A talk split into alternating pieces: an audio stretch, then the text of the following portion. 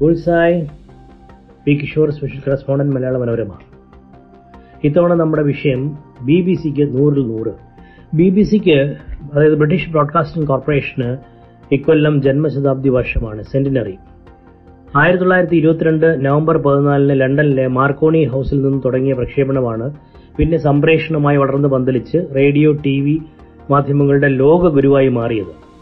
B B C മാധ്യമങ്ങളുടെ ഒരു ലോക ഗുരു എന്ന് തന്നെ വിശേഷിപ്പിക്കാം. കാരണം വാർത്ത പരിപാടികളിലായാലും വാർത്താ അധിഷ്ഠിത പരിപാടികളിലായാലും മറ്റ് പ്രോഗ്രാംസിലായാലും ബി ബി സിക്കുള്ള ഒരു വിശ്വാസ്യതയും മാന്യതയും ഒരു ബഹുമാന്യതയും മറ്റ് ഓരോ ചാനലിനും അവകാശപ്പെടാൻ കഴിയില്ല.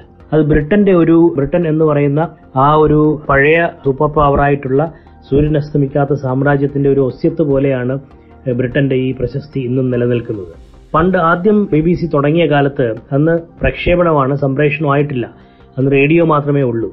പ്രക്ഷേപണത്തിൽ വാർത്തകൾ രണ്ട് തവണ വായിക്കും.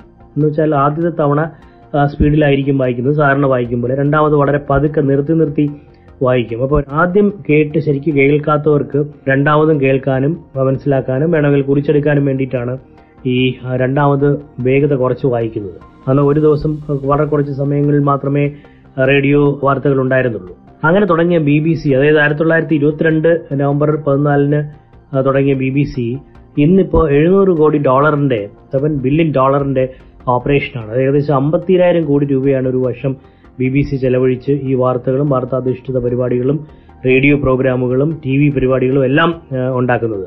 എട്ട് ടി വി ചാനലുകൾ അമ്പതിലേറെ റേഡിയോ സ്റ്റേഷനുകൾ വൺ വെബ്സൈറ്റ് നാൽപ്പത്തിമൂന്ന് ഭാഷകളിൽ വേൾഡ് സർവീസസ് ഇതൊക്കെ ബി ബി സിക്കുണ്ട് ഒരുപാട് ഹിന്ദി ഉൾപ്പെടെ അനേകം ഭാഷകളിൽ world service news B B സിക്കുണ്ട് പക്ഷേ ജന്മശതാബ്ദി വർഷത്തിൽ തന്നെ സ്വകാര്യവൽക്കരിക്കുമെന്ന വാശിയിലാണ് ബ്രിട്ടീഷ് പ്രധാനമന്ത്രി ബോറിസ് ജോൺസൺ. അത് പറയുമ്പോൾ വേറൊരു കാര്യം പറയണം. അതായത് ബ്രിട്ടൻ രണ്ടാം ലോകമഹായുദ്ധം കഴിഞ്ഞ് തകർന്ന് ഇന്ത്യയെ പോലുള്ള രാജ്യങ്ങൾക്കെല്ലാം സ്വാതന്ത്ര്യം കൊടുത്ത് അവർ ഒരു സാമ്രാജ്യം എന്ന നിലവിട്ട് മാറിയെങ്കിലും അവർ ഈ അടുത്ത കാലം വരെ ഒരു സൂപ്പർ പവർ എന്ന നിലയിൽ തന്നെ നിൽക്കുകയായിരുന്നു. സാങ്കേതിക വിദ്യകളിലും ഒക്കെ മുന്നിലായിരുന്നു. നമ്മളും ബ്രിട്ടന്റെ കയ്യിൽ നിന്ന് പല സാങ്കേതിക വിദ്യകളും ഇറക്കുമതി ചെയ്യുകയും ആയുധങ്ങളും വിമാനങ്ങളും പടക്കോപ്പുകളും ഒക്കെ വാങ്ങുകയും ചെയ്തിരുന്നു. ഇപ്പോൾ ഇവിടുത്തെ സ്ഥിതി എന്താന്ന് വെച്ചാൽ സാങ്കേതിക വിദ്യയിലോ ഈ ആയുധങ്ങളിലോ ഒന്നും ബ്രിട്ടന് മേൽക്കൈയില്ല. ഒരു കാര്യത്തിലും മേൽക്കൈയില്ല എന്നുള്ള സ്ഥിതി വന്നു. ഇപ്പൊ വിദ്യാഭ്യാസ സ്ഥാപനങ്ങളുടെ ആയ കാര്യത്തിൽ പോലും ഇപ്പോൾ അമേരിക്കയാണ് ലോകത്തിലെ ഏറ്റവും നല്ല യൂണിവേഴ്സിറ്റീസ് ഉള്ളത്. ബ്രിട്ടനിലെ ഓക്സ്ഫോർഡ് എന്നോ കേംബ്രിഡ്ജ് എന്നോ ഒക്കെ കേട്ടിരുന്നപ്പോൾ തന്നെ ഉണ്ടായിരുന്ന ആരാധനയൊക്കെ ഇല്ലാതായി. ബ്രിട്ടൻ ഒരു വളരെ സ്റ്റഡിയായി തന്നെ ഒരു അധോഗതിയിൽ പോവുകയായിരുന്നു. അമേരിക്കയുടെ ഒപ്പം ചേർന്ന് നിന്നുകൊണ്ട് ബ്രിട്ടൻ വലിയ പവറായിട്ടൊക്കെ ഭാവിച്ചിരുന്ന ഒരു കാലമുണ്ട്. ഇപ്പൊ അതും പോയി. ഇപ്പൊ അമേരിക്കയുമായിട്ട് അങ്ങനെ ചേർന്ന് നിന്നുള്ള പരിപാടികൾക്കും അല്ലെങ്കിൽ യുദ്ധം പോലുള്ള കാര്യങ്ങൾക്കും ബ്രിട്ടൻ നിൽക്കുന്നില്ല. കാരണം അവർക്ക് അതിനുള്ള സാമ്പത്തിക ശേഷിയും സാങ്കേതിക ശേഷിയും ഒന്നും ഇല്ല. അതിന്റെ കൂടെയാണ് ഈ ബി ബി സിയെ സ്വകാര്യവൽക്കരിക്കാനും കൂടി ശ്രമിക്കുന്നത്. അപ്പൊ ലോകത്ത് ബ്രിട്ടന്റേതായിട്ട് അവശേഷിക്കുന്ന കുറച്ച് കാര്യങ്ങളേ ഉള്ളൂ. ജെയിംസ് ബോൺ ഫിലിംസ് മാതിരി. ബി ബി സി എന്ന് പറയുന്നത് അങ്ങനെ ഒരു വലിയ കാര്യമാണ്. ലോകത്തിലെ മാധ്യമങ്ങളുടെ കാര്യത്തിൽ ഒന്നാം സ്ഥാനത്തുള്ള ഒരു സ്ഥാപനത്തെ കൂടി ഇല്ലാതാക്കാനുള്ള ഒരു വഴിയിലാണ് ഇപ്പോൾ British government. B B C അവർ ബ്രെക്സിറ്റ് ബാഷിംഗ് കോർപ്പറേഷൻ എന്നും വിളിക്കുന്നുണ്ട്. അതായത് ബി ബി സി എക്കാലത്തും ബ്രെക്സിറ്റിനെതിരായിരുന്നു. അതായത് ബ്രിട്ടൻ യൂറോപ്യൻ യൂണിയനിൽ നിന്ന് പുറത്തു പോകുന്നതിന് എതിരായിരുന്നു ബി ബി സി. അപ്പോൾ അവരുടെ വാർത്തകളിലൊക്കെ അത് പ്രതിഫലിക്കും. യൂറോപ്യൻ യൂണിയനിൽ നിന്ന് ബ്രിട്ടൻ പുറത്തു പോകുന്നതോടുകൂടിയാണ് ബ്രിട്ടൻ വെറുമൊരു സാധാരണ രാജ്യമായി മാറുന്നത്. യൂറോപ്യൻ യൂണിയനകത്ത് നിന്നിരുന്നെങ്കിൽ ബ്രിട്ടന് വീണ്ടും ശക്തി ഉണ്ടാകുമായിരുന്നു.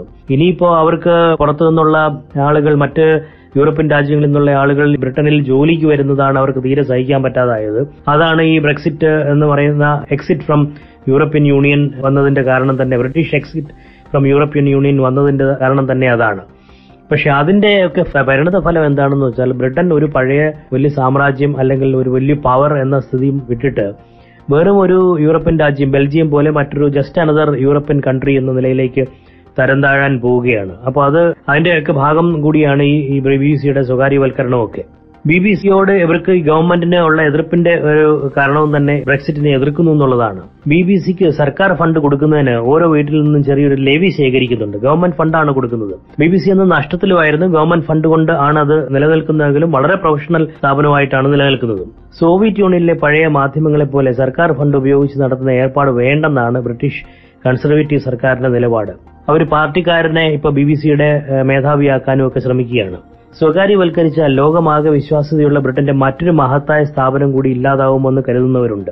അതായത് യൂറോപ്പിൽ അല്ലെങ്കിൽ ലോകത്ത് ബ്രിട്ടൻ ഉണ്ടായിരുന്ന മറ്റൊരു മേൽക്കൈ കൂടി ഇല്ലാതാവുകയാണ്. ബി ബി സിയുടെ പതനത്തോടെ അത് പൂർണമാവും. എന്നാൽ ജനങ്ങൾക്ക് ഉപകാരമുള്ള പരിപാടികൾ ഒരുക്കി പിടിച്ചു നിൽക്കാൻ ബി ബി സി ശ്രമിക്കുന്നുണ്ട്. പ്രത്യേകിച്ചും ഈ കോവിഡ് കാലത്ത് അവരത് കാര്യമായിട്ട് ചെയ്തിരുന്നു. ലോക്ഡൌൺ കാലത്ത് സ്കൂൾ കുട്ടികൾക്ക് ഓൺലൈൻ ക്ലാസുകൾ നടത്തിയത് ഉദാഹരണം. എന്നിട്ട് വൻ നഷ്ടത്തിലാണെന്നും ആണെങ്കിലും ബ്രിട്ടീഷ് ബ്രോഡ്കാസ്റ്റിംഗ് കോർപ്പറേഷന്റെ ആ ഒരു ക്ലാസ് ഒന്ന് വേറെ തന്നെയാണ്. ഇപ്പോഴും അതിനകത്ത് ഒരു മാറ്റവും ഇല്ല ബി ബി സി ഹൺഡ്രഡ് എന്ന പേരിൽ ഈ ശതാബ്ദി വർഷത്തിൽ അവർ ഒരുപാട് ഒന്നാന്തരം പരിപാടികൾ ടി വി പ്രോഗ്രാംസും റേഡിയോ പ്രോഗ്രാംസും ഒക്കെ ഒരുക്കുന്നുമുണ്ട്. അതേസമയം ബി ബി സിക്ക് ഈ അടുത്ത കാലത്ത് വലിയൊരു അടിപറ്റിയത് അവരുടെ സ്വന്തം വീഡിയോ സ്ട്രീമിംഗ് ഉണ്ട് ഐ പ്ലെയർ എന്ന പേരിൽ. സിനിമകളും സീരീസുകളും കാണിക്കുന്ന ഈ ഐ പ്ലെയർ നെറ്റ്ഫ്ലിക്സിന്റെയും ആമസോൺ പ്രൈമിന്റെയും പിന്നിലായി. അത് സ്വാഭാവികമാണ് കാരണം ഐ പ്ലെയറിനാകെ ലെവൻ തൗസൻഡ് അവേഴ്സിന്റെ കണ്ടന്റ് മാത്രമേ ഉള്ളൂ. അതേസമയം നെറ്റ്ഫ്ലിക്സിന് ഫോർട്ടി തൗസൻഡ് അവേഴ്സിന്റെ കണ്ടന്റ് ഉണ്ട്. അപ്പോൾ സ്വാഭാവികമായിട്ടും നെറ്റ്ഫ്ലിക്സിന്റെ മറ്റു മത്സരത്തിന്റെ മുമ്പിൽ അവർക്ക് പിടിച്ചു നിൽക്കാൻ കഴിയത്തില്ല. അപ്പൊ ജനം ഏതിന്റെ പുറകെ പോകുന്നു ഊഹിക്കാവുന്നേ ഉള്ളൂ. അങ്ങനെ വീഡിയോ സ്ട്രീമിംഗിന്റെ കാര്യത്തിലും ബി ബി സി മറ്റ് നെറ്റ്ഫ്ലിക്സിന്റെയും ആമസോൺ പ്രൈമിന്റെയൊക്കെ പിന്നിലായി. ചുരുക്കം പറഞ്ഞാൽ ബി ബി സിയുടെ ശതാബ്ദി വർഷം തന്നെ ഒരുപക്ഷെ ബി ബി സിയുടെ അധോഗതിയുടെ തുടക്കമായേക്കാം. താങ്ക്